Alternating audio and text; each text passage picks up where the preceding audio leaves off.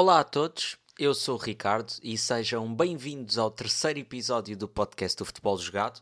Antes de começarmos com as perguntas habituais, um, vou pedir para seguirem o projeto do Futebol Jogado nas redes sociais, tanto no Instagram como nas restantes, no Twitter, também estamos já no TikTok, uh, portanto aproveitem para seguir o trabalho que está a ser feito no Futebol Jogado e, para além disso, uh, pedir-vos desculpa porque na semana passada não me foi possível fazer o terceiro episódio e alguns de vocês já tinham colocado as suas perguntas, portanto, eu vou aproveitar essas perguntas para falar neste episódio e juntar a essas as perguntas que vocês colocaram este fim de semana na caixa de comentários para depois estarmos aqui a falar de muito futebol.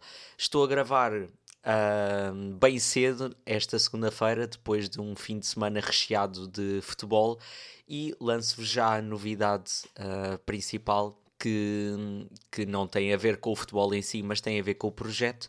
Que a partir desta semana o Substack irá ser uh, gratuito para toda a gente, ou seja, Uh, antigamente eu tinha conteúdos que eram premium e conteúdos gratuitos, agora todos passarão a ser conteúdos gratuitos uh, porque percebi, de certa forma, acabei por refletir um bocadinho sobre, sobre o projeto nesta última semana e, e acabei por perceber que não, não seria propriamente justo estar a restringir um, algum dos conteúdos uh, para, para poucas pessoas e acaba por não valer a pena estar a fazer conteúdo para cerca de 4, 5, 6 pessoas quando posso fazer para toda a gente e dar um pouco valor mais àquilo que, que, que está a ser feito no projeto. Portanto, a partir de hoje, o Substack será gratuito para toda a gente, poderão consultar todas as crónicas que, que estão a ser feitas dos mais diversos tipos de, de, de crónicas, não é? Neste caso.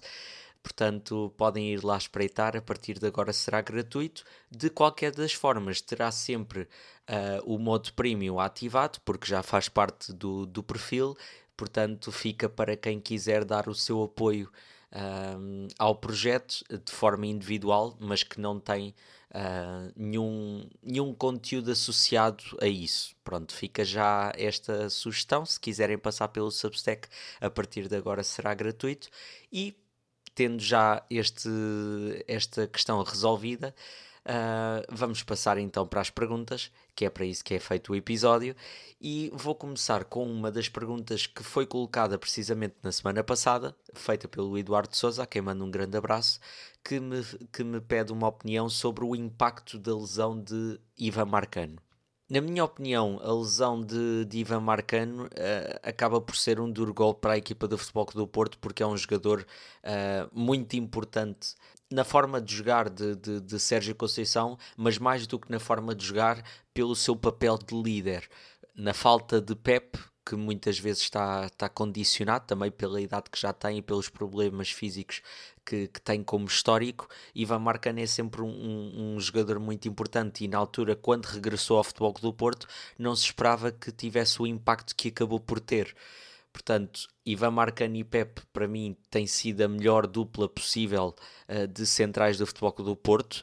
Uh, mesmo na, na totalidade de todos os centrais, e há centrais com qualidade, como é o caso de David Carmo, que está a mostrar agora, e como é o caso de Fábio Cardoso, que também mostrou este, este fim de semana, mas acho que é um duro golpe para a forma como, como o Futebol Clube do Porto costuma estar em campo. É sempre importante ter um jogador que, que, que, que traga outra maturidade e outra experiência ao plantel, é importante para o contexto de Liga dos Campeões. Esta pergunta também foi feita após o jogo uh, com o Estrela da Amadora, em que o Futebol do Porto acabou por vencer, mas ali à margem mínima e com, com, com muitas dificuldades, como tem sido uh, a panágio, por assim dizer, no, no campeonato.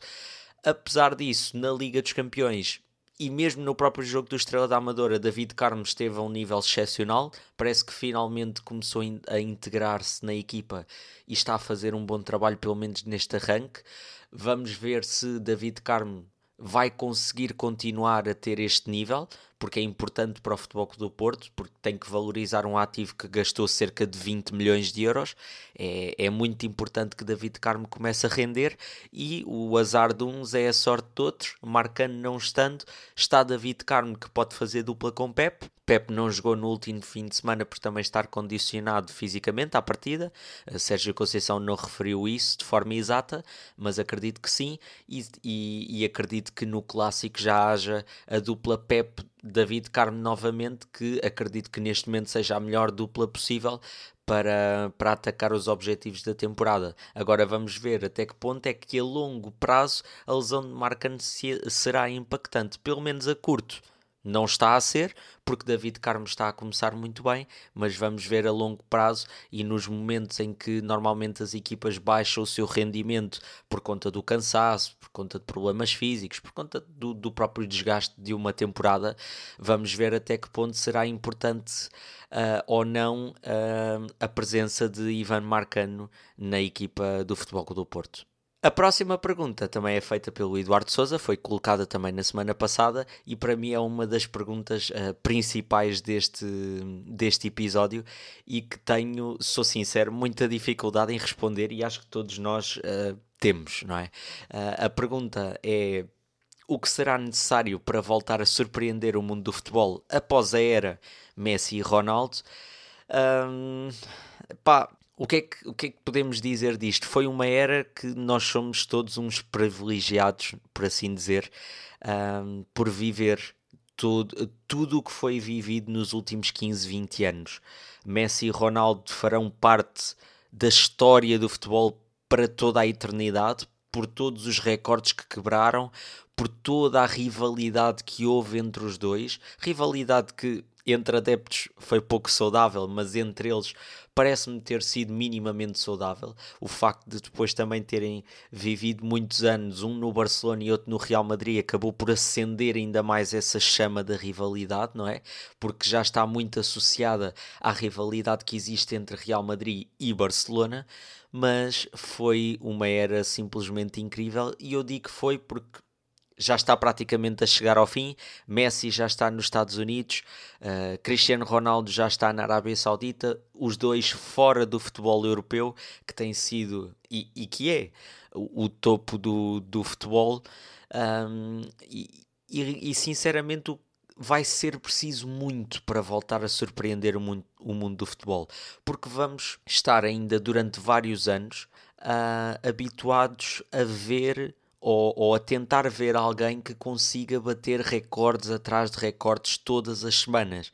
E isto é, é quase. Eu não quero dizer que é impossível, porque há jogadores da nova geração com imensa qualidade e com capacidade de fazer algo incrível.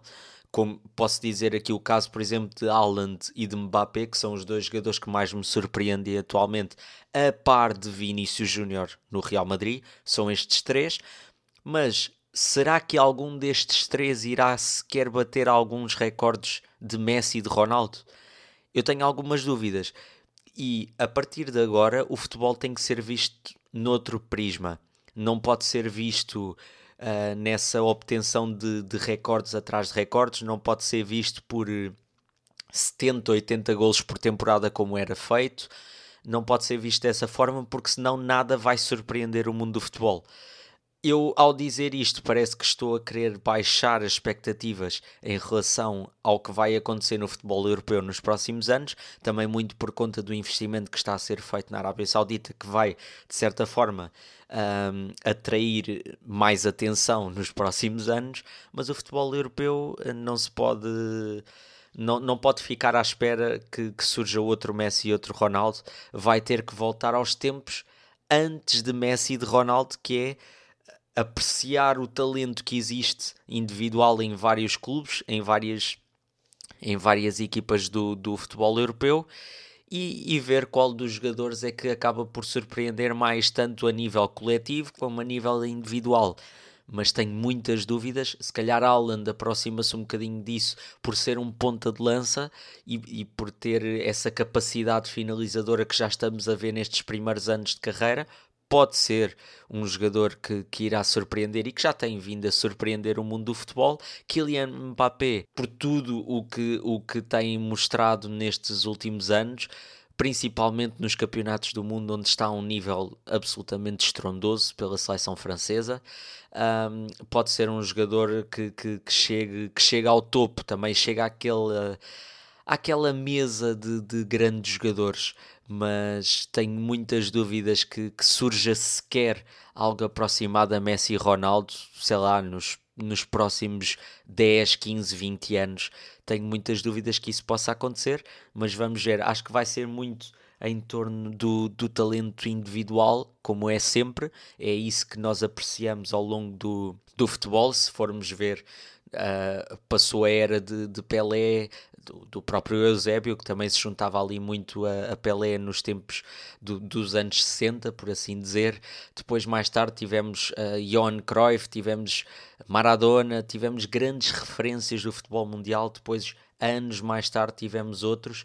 Uh, portanto, eu acredito que vai haver sempre alguém capaz de, de trazer uma era de, de, de rivalidade, de, de, surpresas. Agora, se será ao nível de Messi e Ronaldo, tenho muitas dúvidas, porque até hoje, na minha opinião, desde o início da história do futebol, acho que até hoje não houve igual a esta rivalidade.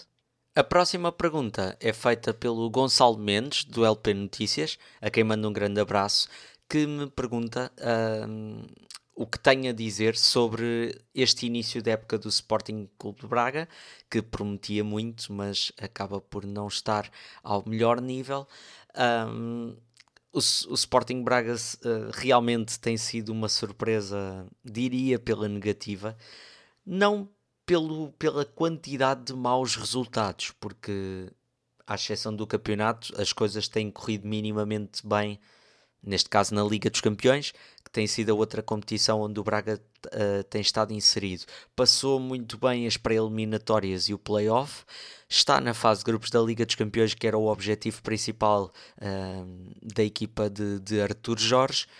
E depois no campeonato as coisas têm andado um bocado mais complicadas. Ontem a vitória por 4-1 sobre, sobre o Boa Vista acaba por dar aqui um balão de oxigênio diferente, porque a equipa vinha de duas derrotas, vinha da derrota com o Farense uh, por 3-1, salvo erro, sim, e depois uh, a derrota na Liga dos Campeões diante do Nápoles, que já se previa que pudesse acontecer, mas onde a equipa esteve até, na minha opinião, bastante bem. Uh, mas é preciso começar a a tornar esta equipa mais regular. É uma equipa com uma grande profundidade de plantel. Eh, eu já disse aqui também no, no, nos episódios várias vezes que é uma das equipas que, que, mais me surpreende em termos de profundidade do plantel, em termos da qualidade que tem em diversos setores tanto no 11 inicial como no banco, e às vezes é complicado de gerir isso e ter isso uh, como recurso. Acho que o Braga tem. Tem agora também jogadores de elevada experiência que podem puxar o Braga para outro patamar por saberem precisamente gerir os momentos do jogo. Tem aquela maturidade que vai fazer crescer também outros jogadores que ainda estão a emergir no, na, na equipa do Braga, mas realmente a, a derrota com o Farense, o empate com o próprio, com, com, o próprio Sporting, apesar de ser um jogo obviamente sempre muito bem disputado, e foi. Um, e depois há aquela derrota um, com o Famalicão em casa, que acabou por ser um duro golpe para a equipa. Neste momento, o Sporting Clube Braga está no sexto lugar, acabou por subir ao sexto lugar, tem 10 pontos, mas mais do que os 10 pontos são os 11 gols sofridos que tem neste arranque de, de campeonato em 6 jogos. Obviamente que é um dado sempre estranho de, de, analisar, apesar de ter também 14 golos marcados. A nível ofensivo tem estado uh, exímio, por assim dizer, mas a nível defensivo tem mostrado algumas debilidades. E agora vamos ver, de certa forma, como é que vão ser estas próximas semanas uh, na equipa de Artur Jorge. Vai ser importante, se calhar, mexer ali um bocadinho na defesa, diria. Niakate não está na melhor forma. Uh, José Fonte também provavelmente a nível físico não irá aguentar todos os jogos. Serdar, o turco, o central, o jovem turco, tem estado a um bom nível, pelo menos ontem apresentou-se a um grande nível, foi dos melhores da equipa do Sporting Clube Braga uh, na partida com o Boa Vista. Também ver mais à frente como é que se vai gerir a questão de João Moutinho. Ontem, por exemplo, jogou Musrati com, uh, com Zalazar e tiveram os dois a um nível espetacular. Zalazar teve a um nível exímio também.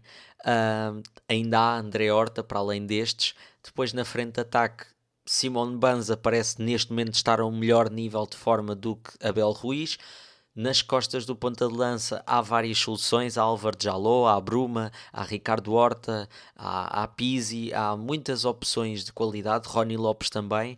Um, portanto, é uma equipa com excelentes um, qualidades e, e, vamos ver como é que vai ser agora estas próximas estas próximas uh, semanas porque pelo menos por agora o início da época está a ser atribulado no que ao campeonato diz respeito, mas a isto vai-se juntar, vai -se juntar aqui alguns desafios interessantes e a Liga dos Campeões sempre pelo meio. Vamos ver como é que Arthur Jorge vai conseguir gerir o plantel e vai conseguir gerir a questão do próprio do balneário em si uh, para gerir todas as emoções que irão acontecer, porque é provável que o Braga não consiga ven vencer uh, os jogos na Liga dos Campeões. Se conseguir, magnífico, não é? É sempre melhor, mas em condições normais. O Braga acaba por ser o outsider do, do grupo, a par do, do União de Berlim, obviamente. Uh, e a equipa vai ter que gerir emocionalmente isso, e, e nesse sentido é importante ter os jogadores de, de, com certa experiência e maturidade para gerir essas questões de, de balneário. Mas em termos de resultados, esperava-se muito mais. Uh, até agora não tem sido mostrado isso. Claro que também acho que de certa forma estamos a fazer um, uma tempestade num copo d'água, porque o Braga não está assim tão mal. O Braga neste momento está a 6 pontos do Futebol do Porto, claro, são pontos significativos uh, está a 5 pontos do, do Benfica, vamos ver a quantos irá ficar do Sporting hoje, uh, já está mais próximo do Boa Vista, que era líder e acabou por, por cair. Portanto, vamos ver como é que vão ser as próximas semanas, porque o, os outros clubes também, na, por exemplo, na próxima jornada há um Benfica Porto, ou seja, alguém vai perder pontos ou os dois vão perder pontos, o Braga pode a partir daí começar a aproximar-se e a galgar terreno que acabou por perder neste início de campeonato.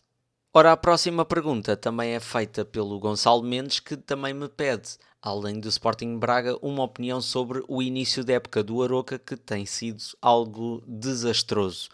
Um, o, o Aroca começou a época ligeiramente mais cedo do que, do que os outros. Teve que primeiro disputar um, as primeiras eliminatórias da Taça da Liga e acabou por vencer o Rio Ave e eliminar o Rio Ave dessa competição. Começou com o pé direito, por assim dizer. Depois a isso juntou uh, a vitória em casa sobre o Brann da Noruega na, nas, nas eliminatórias para a Liga Conferência, não é?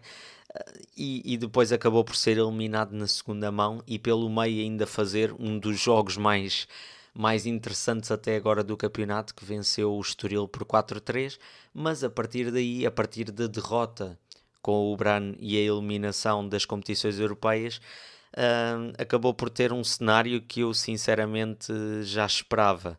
Não pela qualidade que tem no plantel, porque, porque tem jogadores de imensa qualidade, mas a partir do momento em que a equipa se coloca fora das competições europeias, é, é sempre muito complicado gerir o resto da temporada porque a êxtase que existe à volta de chegar, chegar à Liga Conferência acaba por, por ser deitada por terra e a equipa tem que redefinir objetivos até ao fim da temporada.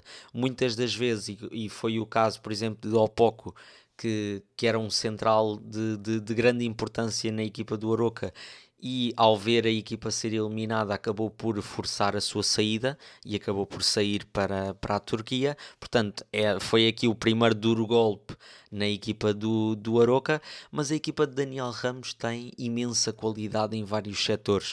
Uh, aquele jogador que eu destaco, obviamente, acima de todos os outros, pelo menos por agora, é Cristo Gonzalez.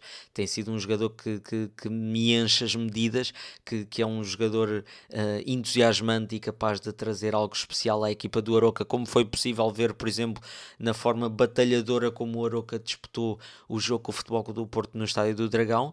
Portanto, isso é sinal que a equipa tem muita qualidade e, e, pode vir a fazer algo um, especial ou pelo menos algo que, que transmita mais segurança ao clube na, na, na, questão dos objetivos em relação ao que já está a ser feito neste momento, mas desde a tal derrota nas competições europeias, o, o Aroca infelizmente ainda não conseguiu vencer, empatou com o Vizela, empatou com o Portimonense, empatou aquele tal jogo que, com, com o Futebol do Porto no Dragão e depois, uh, após a paragem das, das seleções, no, neste regresso, uh, perdeu com, com o Casa Pia e perdeu este, esta semana com o Famalicão. Portanto, têm sido aqui momentos muito conturbados da equipa.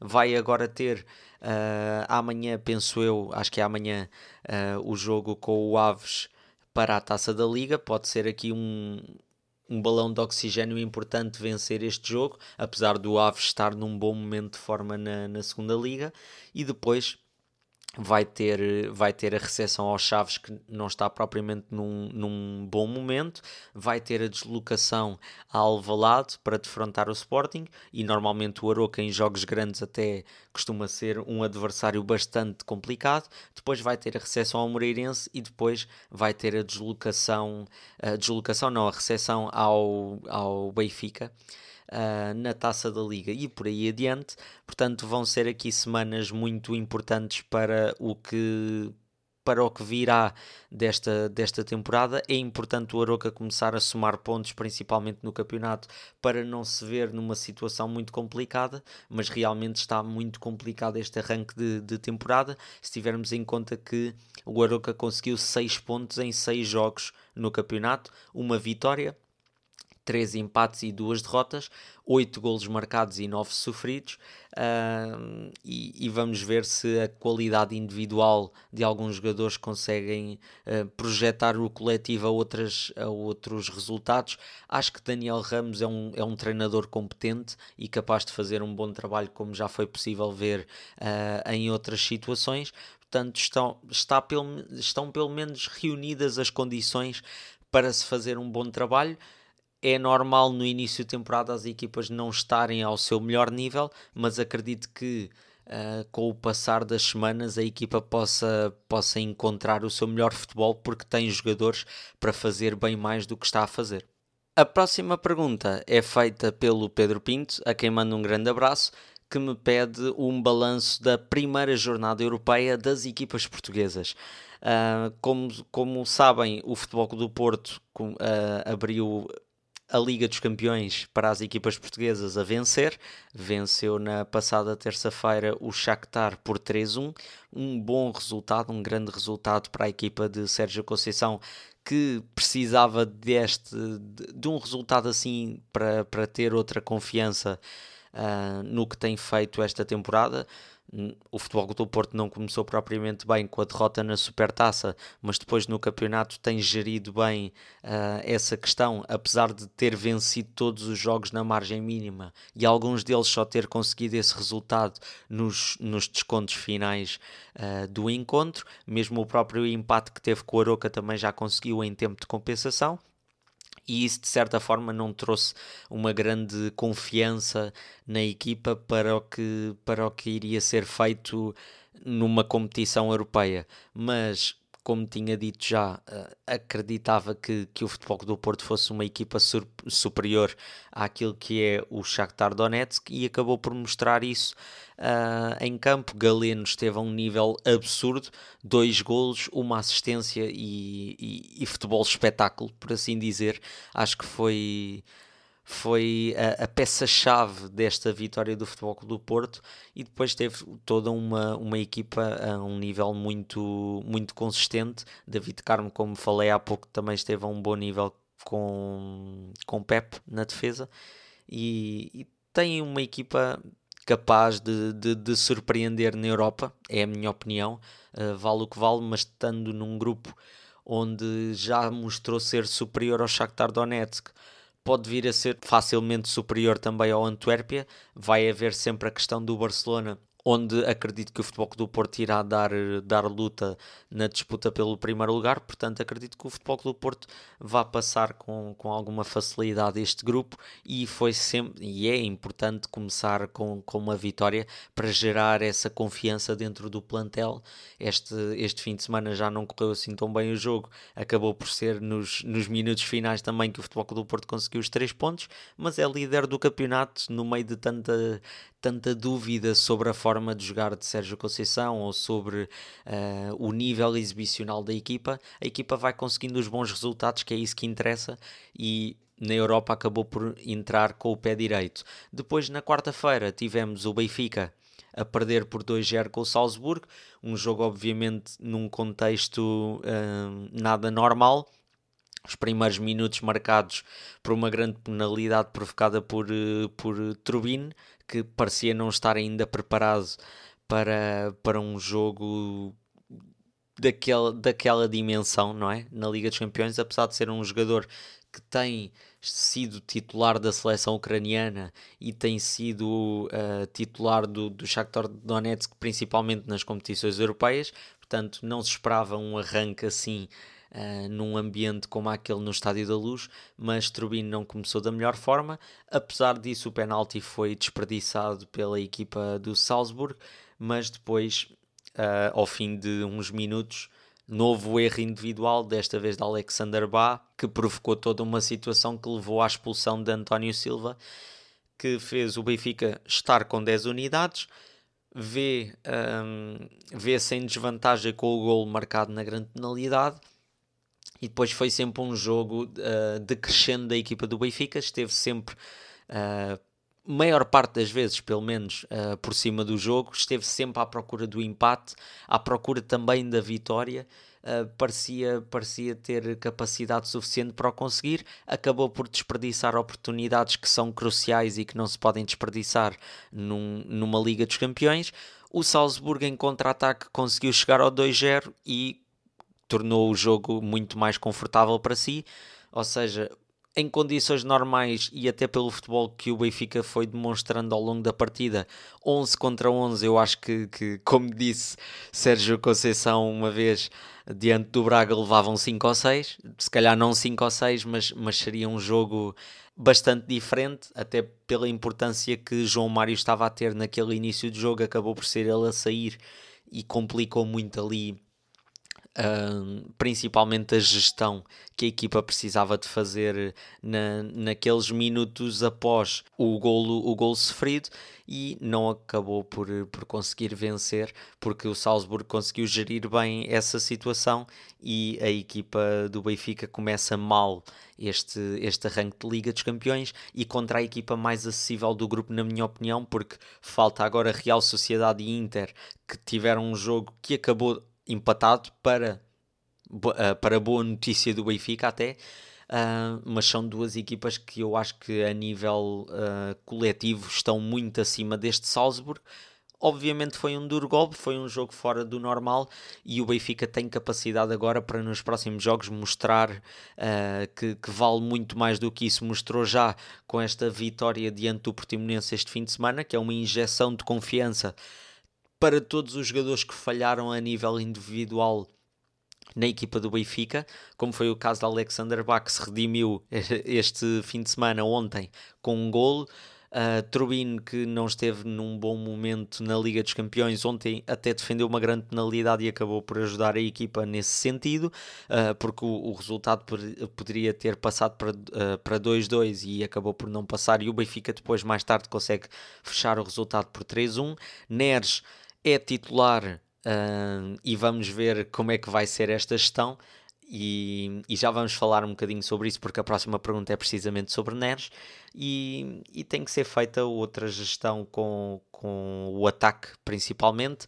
No meio campo, já se viu pelo menos que não tem havido grandes problemas. As duplas que têm sido feitas, apesar de terem sido sempre muitas das vezes jogadores diferentes, têm dado conta do recado. Ontem foi Florentino e Coxo e fizeram um bom trabalho. João Neves entrou depois também mais tarde e teve a um bom nível.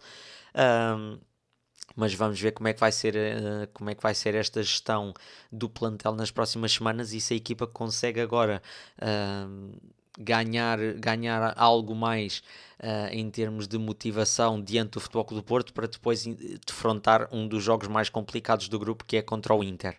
Faltando agora na Liga dos Campeões o Sporting Braga, que deu muita luta uh, diante do Nápoles, um grande ambiente no Estádio Municipal de Braga neste regresso do, dos bracarenses à Liga dos Campeões, 11 anos depois. Foi um bom jogo, um, um jogo bastante bem disputado. Obviamente que o Nápoles quis sempre ter uh, uma palavra a dizer no jogo e mostrou-se ser um, uma equipa de, de, grande nível, como, como a época que fez na temporada passada está longe desse nível, pelo menos por enquanto, neste arranque da temporada, até pelo, pelo, pelos jogos menos positivos que tem feito no campeonato e alguns resultados que, que surpreendem, pela negativa, obviamente, mas acabou por chegar à vantagem cedo.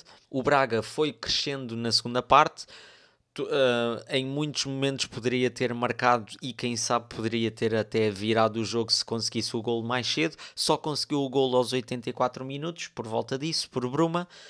Parecia justo o empate na medida em que o Braga não começou, uh, parecia ter começado a medo ou, ou nervoso por, uh, no, no arranque do jogo, mas ao longo da partida foi crescendo e merecia de certa forma o empate por isso mesmo, por essa por, esse crescimento ao longo da partida, mas acabou por sofrer um, um autogol uh, provocado por Niakate, uh, fruto da inexperiência ainda de, de Niakate nestas andanças, digo eu.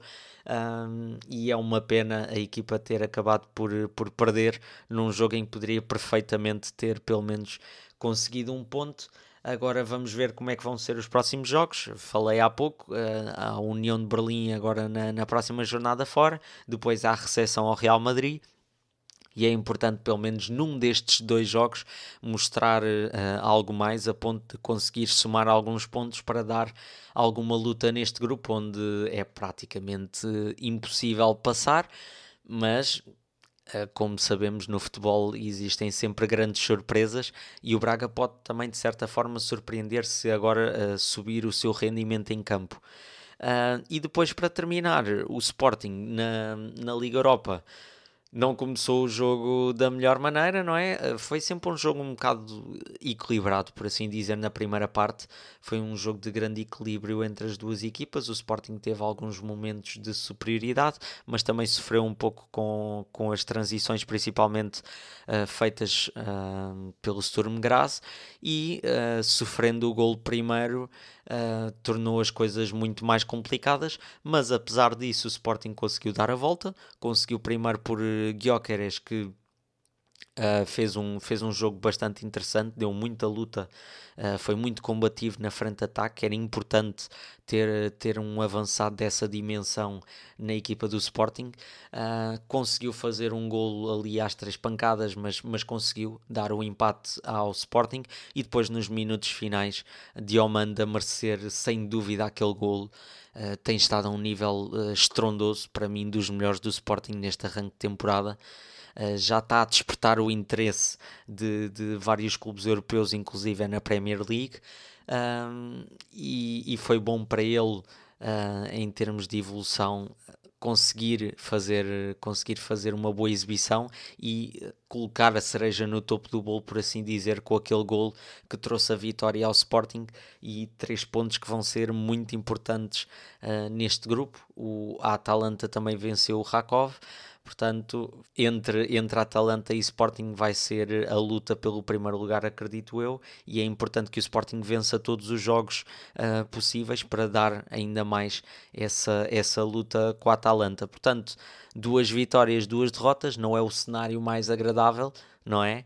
Mas temos que ter em conta que o jogo do, do Benfica não teve um contexto favorável e em condições normais acredito que o Benfica iria crescer a ponto de vencer a partida com o Salzburg e no lado do Sporting Braga uh, temos noção da, da, da, diferença que há de orçamento entre, entre o Braga e as restantes equipas do seu grupo. Obviamente que o Braga é o, é o grande outsider e vai fazer o possível para somar pontos, deu muita luta e merecia uh, em certa medida, pelo menos o empate, acabou por não conseguir e, e, é o que é, faz parte do futebol. Vamos ver se na próxima jornada europeia, pelo menos as equipas portuguesas conseguem fazer algo mais do que apenas 6 pontos. A última pergunta é feita pelo Pedro Pinto também, que me pergunta: Neres deve ser titular e se sim, quem retirarias? Uh, David Neres ontem fez um jogo simplesmente fenomenal, um golo e uma assistência e chocolate é? Uh, na frente de ataque de, do Benfica, traz sempre outra dinâmica, um, outra velocidade, outra imprevisibilidade ao ataque uh, dos encarnados e, e Neres já merece sem dúvida ser titular por tudo o que, o que dá em campo e por toda a sua qualidade. Uh, é importante ter, ter um jogador desta dimensão a jogar sempre, mas não é fácil gerir isto uh, no sentido em que há jogadores de elevado estatuto, não é? Por assim dizer. Não que esteja a um grande nível de forma, mas tem um grande estatuto no plantel do Benfica e que a qualquer momento são, são tão implacáveis como é David Neres. E é esse o principal problema na equipa do Benfica, é conseguir gerir isso dentro daquilo que é a gestão de Roger Schmidt, que não é propriamente agradável para alguns adeptos que gostam de, de maior rotatividade. Uh, como sabemos, o, o, o, técnico alemão gosta muito de, de utilizar os jogadores quase até ao limite, gosta de fazer substituições mais tardias e isso faz com que um jogador como David Neres, que é um jogador muito influente, tenha cada vez menos minutos se partir do banco.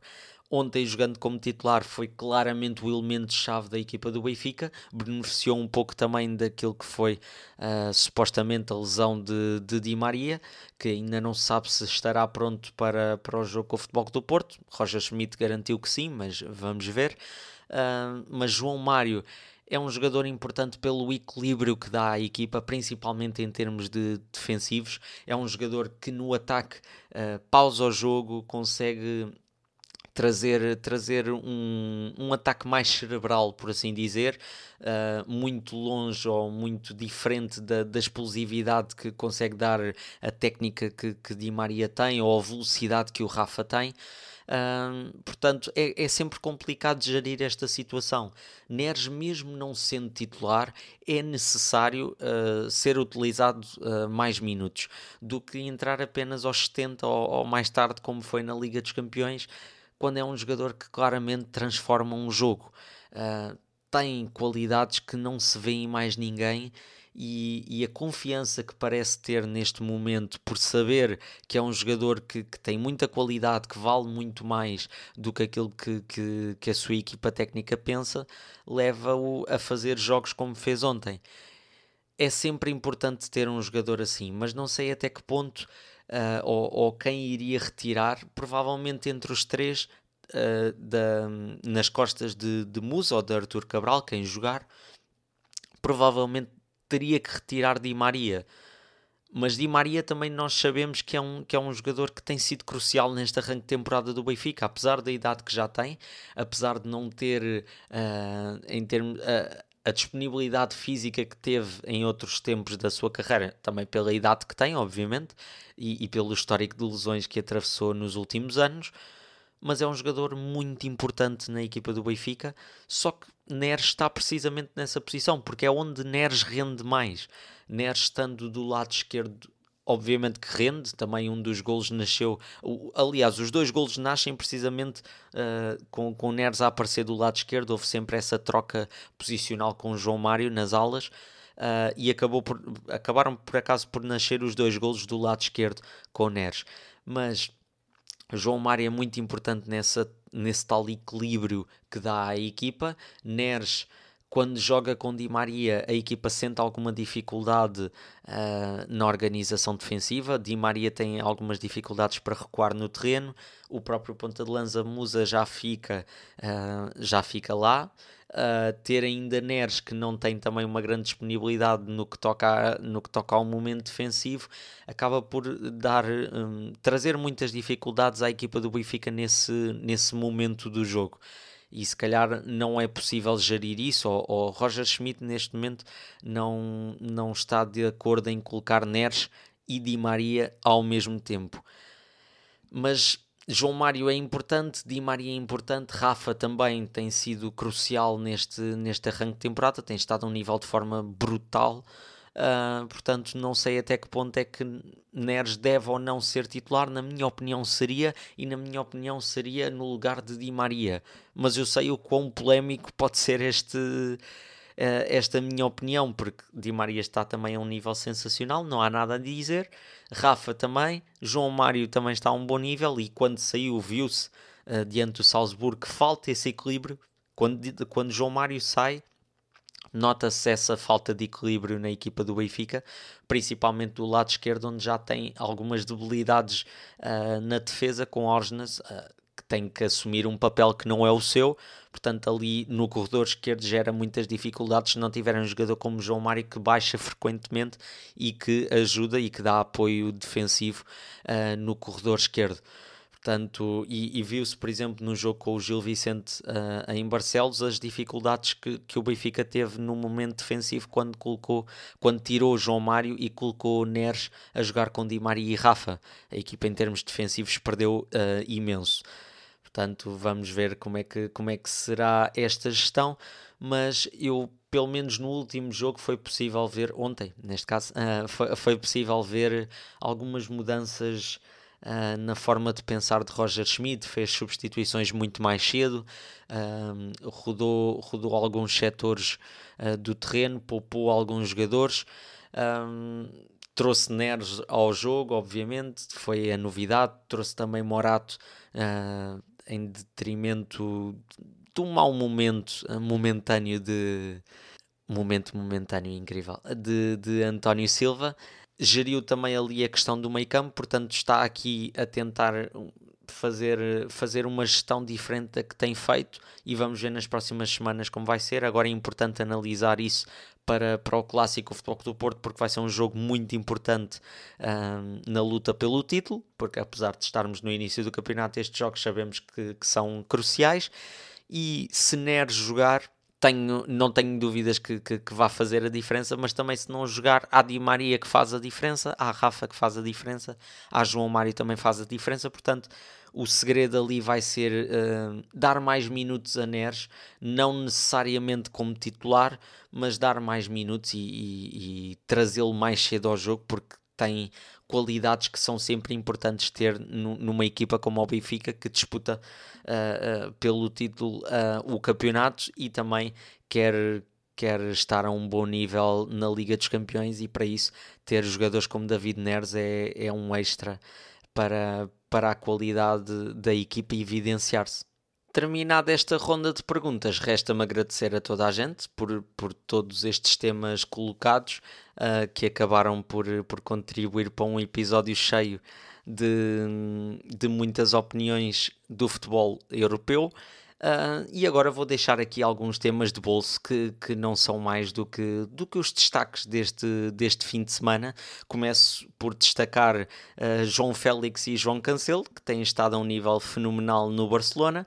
João Félix, neste arranque uh, nos Blaugrana, já leva 3 gols e 2 assistências. João Cancelo com 2 gols e uma assistência, muito influente no último jogo do Barcelona, que esteve a perder por 2-0 com o Celta de Vigo e conseguiu dar a volta com uma assistência de João Félix para Lewandowski e João Cancelo a assistir também o avançado polaco e a marcar o gol da vitória já nos minutos finais. Portanto, dois jogadores uh, do panorama da seleção nacional que sofreram muitas críticas por terem sido convocados por Roberto Martínez num momento em que não estavam na sua melhor forma, mas a provarem que com a confiança que foi depositada neles, uh, vão conseguir fazer um ótimo trabalho tanto no Barcelona como, acredito eu, na seleção nacional nos, nos próximos meses.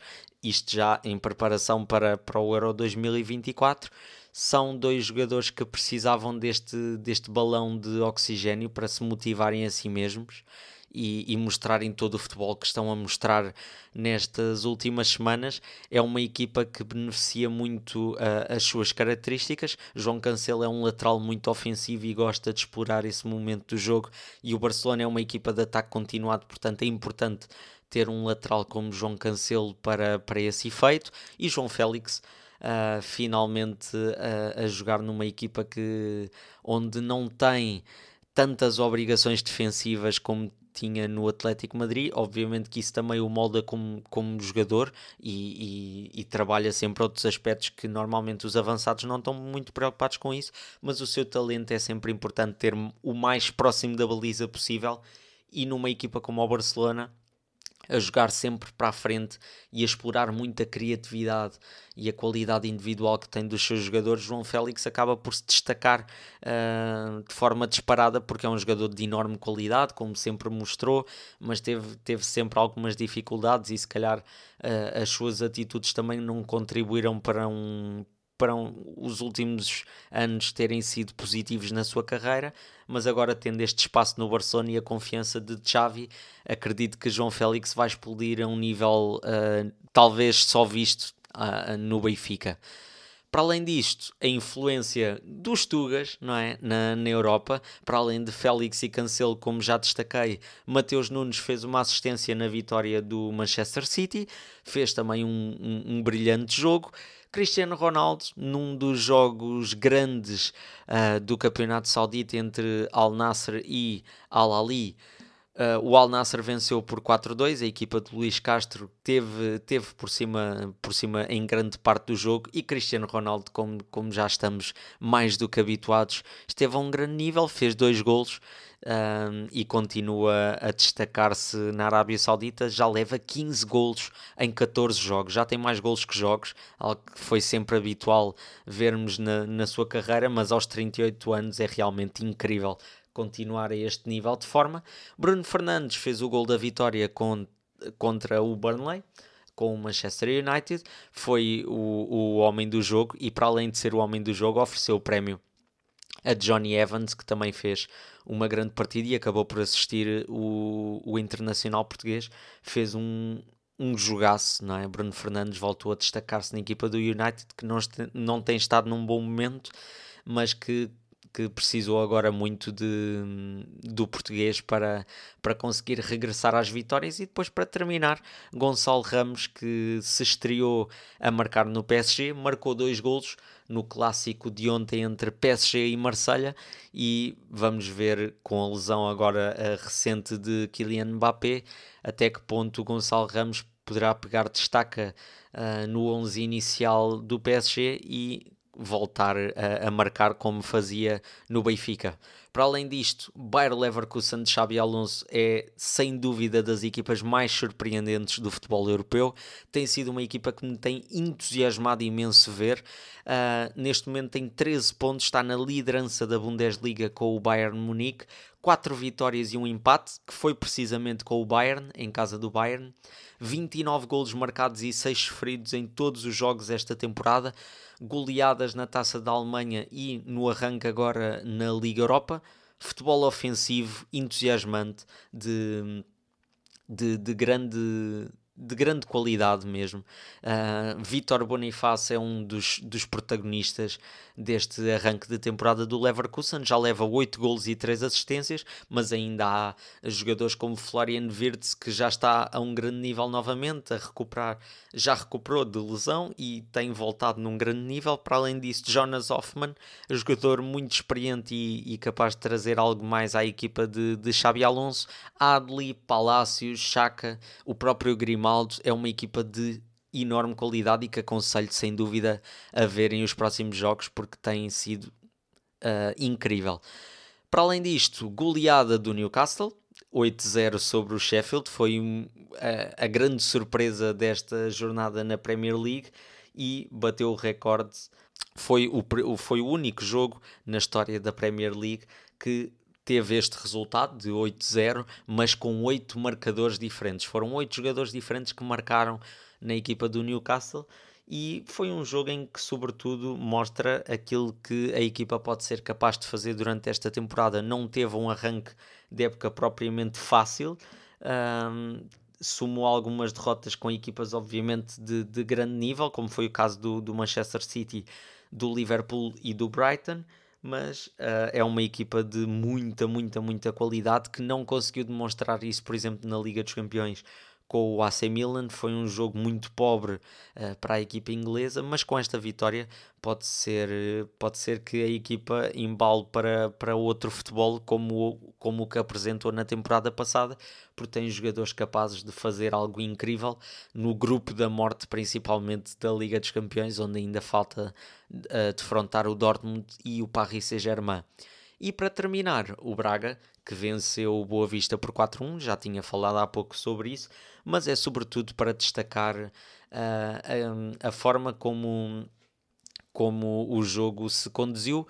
Uh, acabou por, por ficar este resultado, sobretudo uh, pela expulsão de Seba Pérez ainda na primeira parte. Seba Pérez acabou por ser expulso com dois amarelos no espaço de 10 segundos, nem tanto. O primeiro por uma falta que, que acabou por fazer e que não tem razão nenhuma de, de reclamar, e depois pelas palavras que provavelmente terá preferido a Artur Soares Dias, que não foi de modas e decidiu uh, dar o segundo amarelo e respectiva expulsão, que acabou por mudar o jogo por completo, porque até lá o jogo estava empatado e estava a ser muito bem disputado entre as duas equipas, apesar da ascendente que, que, que teve sempre o Braga desde o início do jogo, e o, e o jogo uh, passou para outros moldes, e, e acho engraçado, eu queria tocar eh, neste assunto porque é, é o reflexo daquilo que, que é o nosso futebol português hoje em dia. Facilita-se muito este tipo de, de, atitudes, como teve a de Seba Pérez, que são atitudes intragáveis, que não se podem ter no futebol profissional um, e que acabam por ser um exemplo para as gerações futuras. Isto que aconteceu uh, ainda é mais triste quando vemos que os adeptos preferem defender um jogador que teve uma postura uh, negativa com uma autoridade que é o árbitro do que defenderem o árbitro por ter tomado a decisão certa de castigar um jogador que não está a ter uma boa postura e que não está a dar um bom exemplo às gerações futuras no que ao futebol diz respeito. Porque isto aqui não. Uh, o que eu ouvi em muitos dos comentários foi que Artur Soares Dias pela importância que o jogo tem, poderia simplesmente ter fingido que não ouviu nada e, e ter seguido o jogo. Mas será que isso seria justo uh, perante o comportamento que foi feito por, por Seba Pérez? Na minha opinião, não é.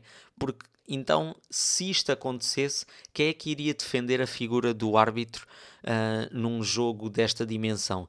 É normal que as emoções estejam à flor da pele, é natural que isso aconteça. Há muito em jogo e havia muito ontem em jogo, principalmente para, para o Boa Vista, para sabermos até que ponto é que a equipa de Petit consegue ou conseguiria continuar nesta, nesta invencibilidade, mas isso não pode, eh, não pode valer mais do que o respeito e a consideração que se deve ter para com todos os intervenientes, não só o árbitro, mas o árbitro é parte importante e parte integrante do jogo. E se não merece ou se não tem o respeito devido, Uh, o jogador tem que ser castigado por esse motivo. Tenha ele já um amarelo há meia hora ou, ou há 5 segundos as atitudes têm que ser ponderadas e, e, e Artur Soares Dias acaba por ter uma, uma decisão correta, na minha opinião. Eu sei que isto vai muito contra a opinião geral dos adeptos eh, de, no futebol português, muito também pelo facto de estarem contra as equipas de arbitragem, normalmente quando o jogo já começa. O jogo começa e qual de nós é que nunca ouviu coisas do género? Ah, vai ser este agora e a minha equipa é sempre prejudicada com este e não sei o quê. Independentemente do árbitro, é sempre esta opinião que, que os adeptos eh, do, dos clubes têm normalmente.